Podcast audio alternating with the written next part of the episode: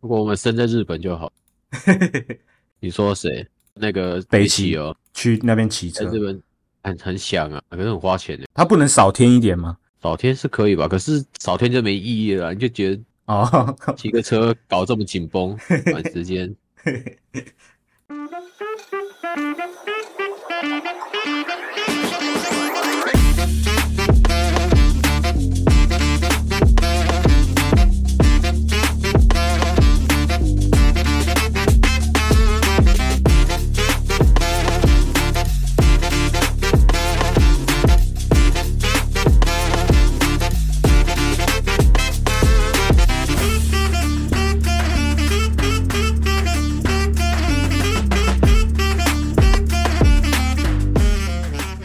Hello，欢迎大家回到河马录音，今天是我们的第三集。那我相信会来看我们影片啊，或是听我们 Podcast 的朋友啊，不管是你已经持有挡车了，或是正在观望的朋友，我相信你们都对挡车有一定程度的喜欢。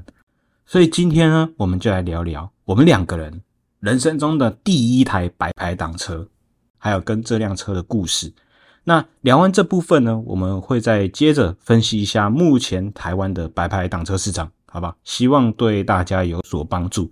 那老样子，我们一样欢迎 LYC。大家好，已经变成常驻聊天者了，来陪大家聊聊天哦。哎，大家好，大家好。那我觉得由我先开始哈，我抛砖引玉，我们先各自聊我们当初怎么入坑这个挡车的。我会用。叙述故事的方式，然后大概聊一下这台车的故事。这样，记得故事刚开始的时候是在我国中的时候。其实当时我对机车是完全一点兴趣都没有，我就觉得呃就是代步工具啊。然后在国中的时候，就是我很要好的朋友，他家里买了一台 KT 啊就是他哥买了一台 KT 啊啊，整天整天在学校就跟我说那台 KT 还有多帅，什么碟盘啊，什么碟刹，什么前叉，什么宽胎板。什么载胎版？他讲那些我真的是听不懂，我只觉得他很烦。但是他每天讲，我大概开始对打车有一点印象，是一直到高中的时候，因为我家里的观念蛮传统，就是希望我要完成学业啊那些的，所以那时候是我爸爸跟我谈条件，他说如果你大学考到某一种程度的话，我就买一台轿车给你。我想说，哇靠，反正总要有一台机车代步，所以我就有意无意在滑，在上网。突然看到一台让我眼睛为之一亮的车，酷龙。所以那时候我就跟我爸说，真的是有点像疯了。我跟我爸说，我我我我不要那台汽车了，我要那台摩托车就好。我考到，那你就买那台摩托车给我。然后我爸当然说好，省那么多钱。然后后来我就因为这样入手了那台酷龙。这台车你有骑过吗？我吗？对啊，没有。但是我有一知道一个好笑的故事，也是有关于酷龙。哎，先说看。这个故事就是我哥在四五年前当兵的时候，然后他当时的同梯内在寝室就会放他的全帽嘛，然后车靴、防晒手套这些有的，然后他都会无意间的听到他跟他的同梯的吹嘘说：“哦，我在外面骑车怎样怎样啊，怎样怎样。”然后我哥就很好奇，这个人到底是骑什么车啊？你知道他结训的时候出去看他骑什么车吗？就是酷龙。五六年前，那那那时候其实库龙也是蛮旧的了呢。啊，对啊，因为已经停产蛮久的。他是骑有罩的吗？对，有罩的，有罩的酷龙。哦，我那时候是选无罩的啊，不是不是没无无罩驾驶哦，是那个整流罩。我那时候是骑没有整流罩的，有颗库龙可以了。呃，那时候我拥有这台车以后啊，我并没有把它拿来做通勤，我是把它拿来做玩乐车，也就是我会拿去跑山。以前的玩车环境比较不一样，以前还根本没什么区间测速，然后以前跑台山线，我会早上四点五点起床，然后穿全身防摔衣、车靴，然后戴手套、全罩安全帽，然后上去骑台山线，然后一次一次都骑一两百公里吧。诶，是一两百嘛？反正我就从新竹一直骑到台中去，然后再骑回来。那时候真的很疯，按骑回来大概早上七点八点，然后然后大家就会把追焦照 po 在众车论坛。诶，现在还有你还有用吗？众车论坛？呃，我的年代已经跟众车论坛要脱节，偶尔偶尔会看文章。现在的人应该都不太知道众车论坛。对，以前就找照片会上去嘛。对对对对。那现在现在几乎都在 FB 社团。对，现在都在脸书。我现在的小朋友一定不知道。我前几天还上去看，然后我看了一些文章，发现这些文章好像都有一点历史，诶就是好像不是今年的事情，然后才去看那个年，就是发文的年份，哇，二零二一年，那应该没什么人在用众车论坛，对啊，然后就刷追焦照嘛，然后把拿一些追焦照 po 在自己的脸书骗骗朋友站。可是我其实当时骑车跟现在一样，都是很保守的，我都是慢慢骑，我也不会这种摩西啊什么，就是慢慢骑，然后我也不会说什么来回刷片照片啊。就只是顺顺的享受那个兜风的过程。我因为这一台车认识了很多朋友，甚至有些朋友到现在还有联络，然后是已经熟到就是已经忘了当初我们是因为车认识的，到现在还有在联络。所以当时候卖车的时候，卖车的时候亏很多钱，大家也知道这台车二手价不是很好。那时候亏很多钱，你还被我妈骂，就说怎么会选一台这么赔钱的车？那时候我回了我妈一句话，我说我不后悔，我说我因为这台车。我认识很多朋友，是可以交心的朋友。然后我妈听到这句话就没有再念，所以她知道那个是有价值的。然后我还拿这台车去环岛过，你有环岛过吗？没有，最远到台中。哦，骑车最远到台中。对，如果你很喜欢骑车的话，我觉得就是你是很喜欢骑车的那个过程，而不是你要追求什么旅游点啊什么的。我觉得你可以环岛一次。那一次环岛是很开心，就是那整个过程你是一直在享受车辆跟你沟通，然后享受骑车的那个过程，然后你会看到很多风景是平常看不到。我只能说心有余力不为，我的 身体没办法让我骑这么远，尤其现在骑这个鬼东西。阿七，骑这个环岛。你觉得你有办法吗？会想，但是每次都觉得说，看我骑到台北，我整个肩膀就快受不了了，先不要好了。对，对啊，那时候环岛是很快乐的，就是台东那一段真的很漂亮，就是你会觉得哇，原来台湾这么漂亮。然后让我印象最深刻的是台东一直到屏东有一段，那一段是乡道，单线双向通车，它是靠着海骑的。可是你知道那个方向是？你是顺环还是逆环呢？呃，我是顺环。顺下去，从台东一直往屏东那一段，那一段很特别的是，你会有个错觉，好像我骑在海中间，就是你的视线范围全部都是海，可是你的车是在往前进的，很漂亮。可是很多人不是说逆环比较好吗？嗯、哦，是啊、哦，因为逆环的话，你是你在右侧，你是直接靠海的。哦，那时候是因为我要上台北跟台北的朋友会合，所以我们就决定是顺环这样。哦，了解。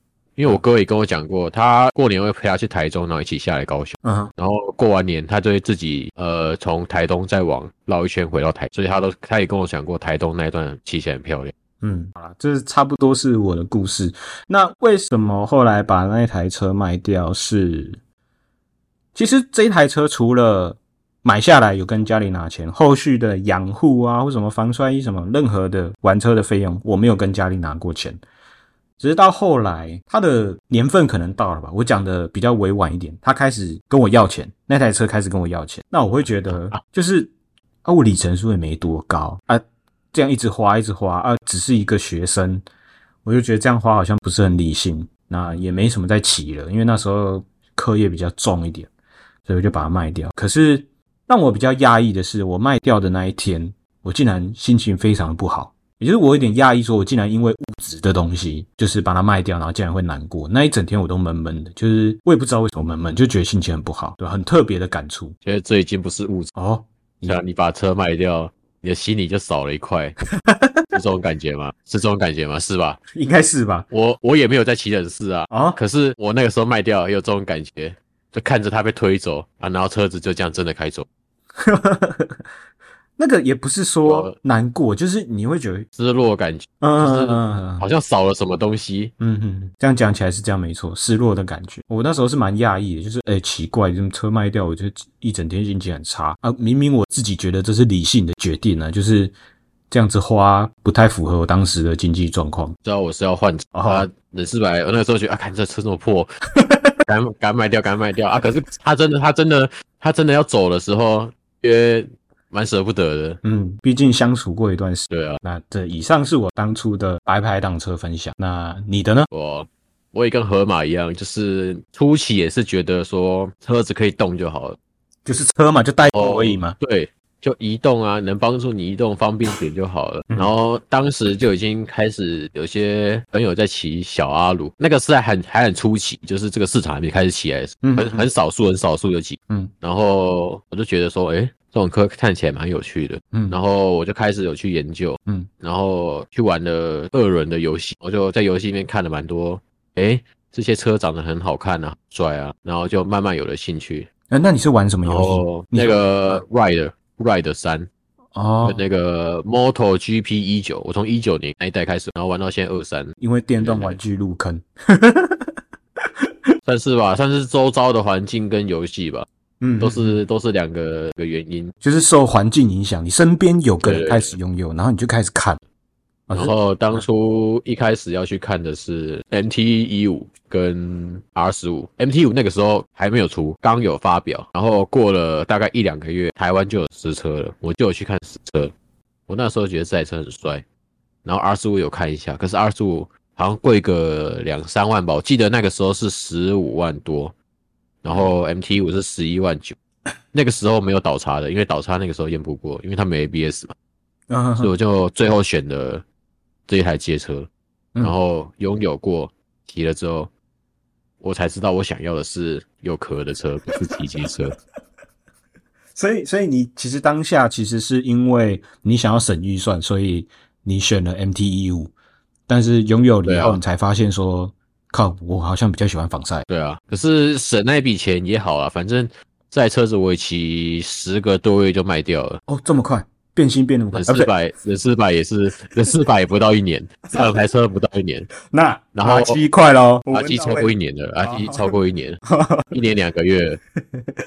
然后前面两台车从来没有超过六千公里过，都是五千多就卖掉了。哦，对，那 NT 五是卖给我朋友，所以我现在看得到他。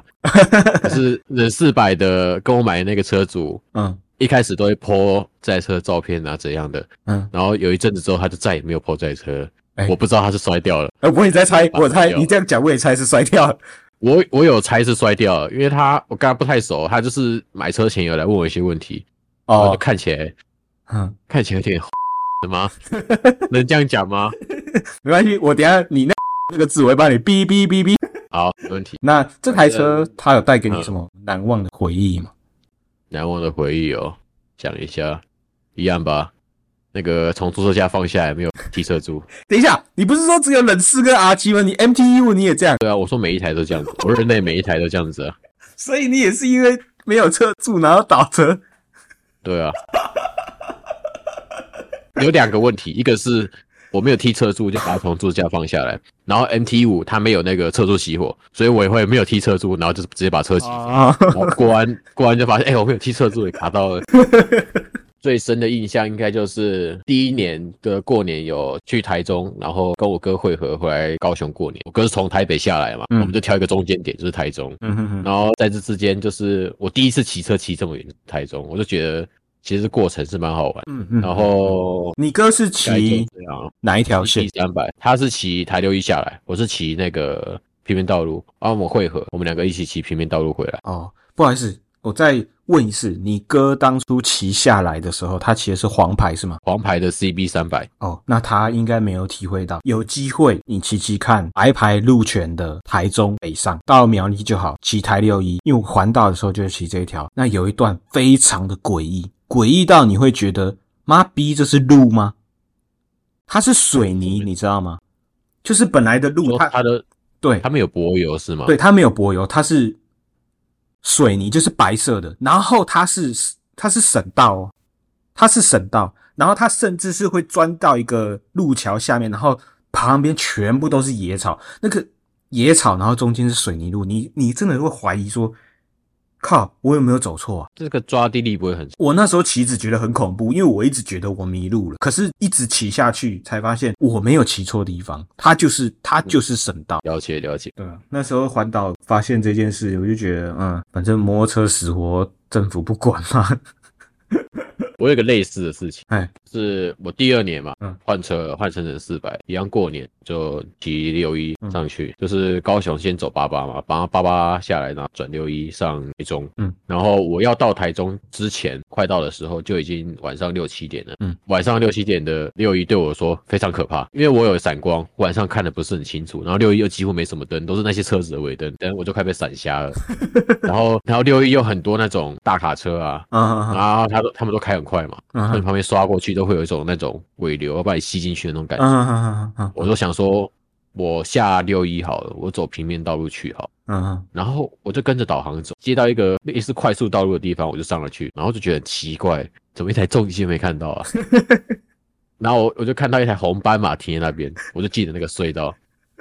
进了隧道之后，那台红斑马就默默跟着我。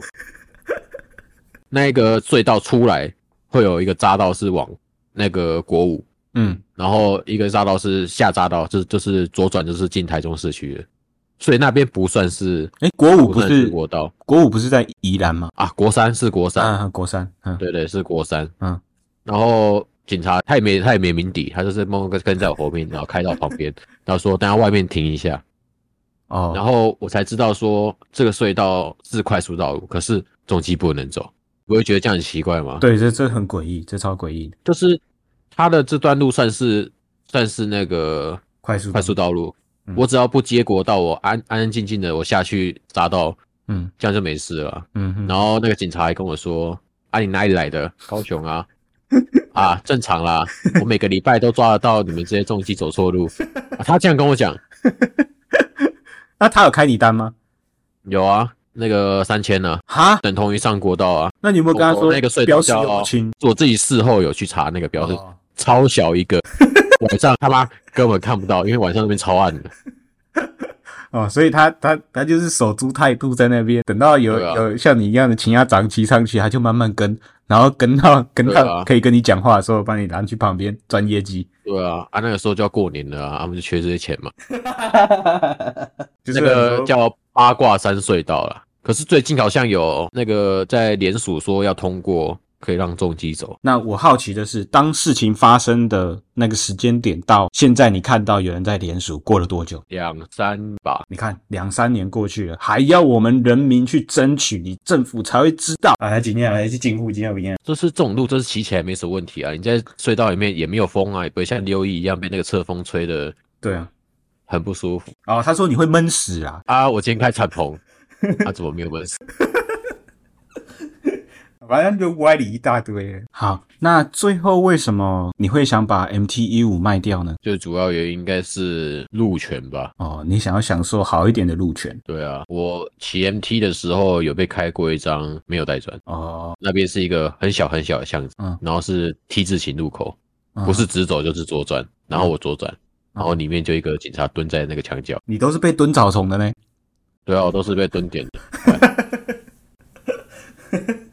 我一开始也有看过 Gogoro 买车的时候，嗯，看嘛，那看一看就跳到挡车去了。哦，挡车比较香，挡车比较香啊。嗯，我说都要都要都要自己花钱的，干脆 选一个真的喜欢的，骑了会笑的。法拉利的那个创办人吧，他讲了一句话。嗯如果这一台车让你开起来没有热情的话，你为什么不搭公车就好？就是骑起来开心最自己喜欢最重要嘛。嗯嗯嗯，对，要要是你在使用它的过程是开心的。像我有时候看我的车，觉得现在这车是怎样啊？跟其他车根本比不太上，跟 R6 啊、R1 啊之类的。可是你真的骑上它，你又偶尔觉得说，哦，这台车其实还是不错的。嗯嗯嗯嗯，我知道了，你现在就是心里有想要换车了，才你才去跟 R 六、R1 比较，又没什么在骑，很少在骑车，嗯，就觉得要不要再看一看？嗯，嗯，慢慢来，不急啊，不要等太久呢。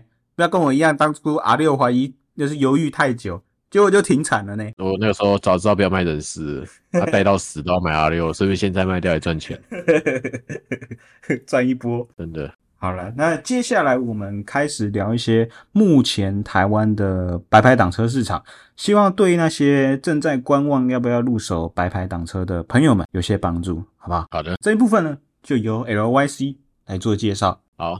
现在比较热门的就是雅马哈的 R 十五或 R 十五 M，还有 CBR 一五零 R 跟 Suzuki 的小阿鲁，不知道合法有没有看过这三台？嗯，本田的那一台在路上比较少看，但是 R 一五跟小阿鲁真的是非常的热门，他都开玩笑说上山骑一趟，组一组就一台了。哎，说到这个，嗯，我上次不是说我第一次去跑雾台嘛，嗯，屏东的雾台，嗯。我就在栅栏上面看着一台在那边倒着睡觉的小阿鲁。我早上我早上五点多上去的，然后就一台小阿鲁躺在那边了。他应该躺蛮多天了。他应该是躺蛮多天的。就让他在那边好好休息吧。我就看过这两台，啊，可能有看过 CBR 一五零，只是没什么印象。那你知道 CBR 一五零最近有改它的外观吗？不知道，就是它改的跟二五零 Double R 长得很像哦，就是四个灯眉那样。对对对，哦，你觉得这个外形长得怎么样呢？我觉得有点太前卫了，帅是帅，但是我觉得太前卫了。对我来说，我要接受它，我可能需要花一点时间。让你讲，我有对它有印象，我在路上有看过四个灯眉。那这三台下来的话，不看价钱的话，你会比较喜欢谁的外形？当然是 R15 啊，为什么？因为它长得就跟阿七一样嘛，它基本上就是阿七的外形。没错啦，如果是我的话，嗯，我可能会选择 R15M，嗯，或是 CBR。但是如果我要考虑到那个七乘三角设定的话，CBR 应该就会去掉了，因为这台车的骑乘设定跟它的上一代其实是差不多的，就是把手都是偏高的，嗯、而且高蛮多的。嗯哼哼哼，这个机具就是小阿鲁跟阿苏是比较战斗的。嗯哼。嗯，这一点好像很多新手都不会去注意到，说它的把手是比较偏低的啊，啊这一台比较偏高，所以我觉得在购买车之前，真的要实际去试跨看看，会比较准确。哦，你是说你觉得很多的消费者在选择这些车之前，嗯，比较少去考量骑乘三角？对对对，可能今天是挡车小白嘛，你就会觉得说，哎，这台小阿鲁小小台的，嗯，然后也没有负担，对我来说好像还不错。然后你骑久了之后才发现，哎、嗯，太胖，这台车骑乘姿势怎么有点嗯疲累？嗯嗯嗯，对啊，嗯，所以我觉得要试跨真的是比较好了。嗯哼哼，那这三台车的规格账面上看起来都差不多啦。嗯，R 十五是一百四十二公斤，嗯、然后 CBR 一百一百三十五公斤，嗯哼，小阿鲁是一百三十六公斤，重量都差不多，可是嗯。他们车身的体型其实差蛮多的，在里面来讲，R15 就是比较比较宽，嗯，看起来比较有分量。我觉得这点差蛮多的，嗯嗯，因为是外观嘛，大家看你骑这台车，从后面看就觉得，哎，这台车很宽诶，很像重机耶。对，在路上看到我是觉得它就是蛮大台的，视觉上会觉得它很大台。对，不懂的人就会说，哎，这台车是不是重机？重机嘛，哎，看一看，结果是白牌。嗯，可是小阿鲁看起来就很纤细。我当初。我朋友第一台车是骑街车版的小阿鲁，嗯，然后我有骑过，嗯，它的油箱真的是我要用非常大力去夹。哦，我看影片也觉得它的油箱蛮小颗的，嗯，所以身形比较大的就可能就要考虑一下了。如果是你是要选小阿鲁的话，R 十五的话油箱是蛮好夹的。哦，你有骑过？R 十五有，R 十五有。那有一有一段期间，我跟我朋友交换。就是 NT 我就我就借他，然后 R 十五他就借我，嗯哼，还在骑白牌的时候，嗯哼，我就觉得这台车油箱蛮好夹的，嗯哼，然后把手也没有到非常低，就是高低适中，嗯哼，我觉得这台车脚踏再改了一下，就整体会舒服很多，嗯哼哼哼哼，嗯，然后就是 CBR 嘛，CBR 这台我有跨过，可是我没有骑过，嗯哼。可是我跨的是上一版，上一版的油箱也是偏小，但是新的我就不知道有没有去改进。呃，我觉得这里面有一台它不太不太守规矩，就是 R 十五，好像是在今年初的时候吧，改版变成彩色仪表，那太香了吧？对啊，啊，我的车为什么没有彩色？我就知道又来了，每一期都要讲一下，而且它彩度蛮高的。那时候觉得哇靠，这太香了吧！你知道它的仪表有两个版本吗？一个是 R 十五的，嗯，R 十五 M 的彩色版嘛，嗯，另外是 R 一二五，欧洲是都是叫 R 一二五，他们排气量是一二五，嗯哼，然后他们的那一颗仪表比 R 十五 M 的这颗仪表好看很多，他们两个是不一样的彩色仪表，可是都是彩色仪表。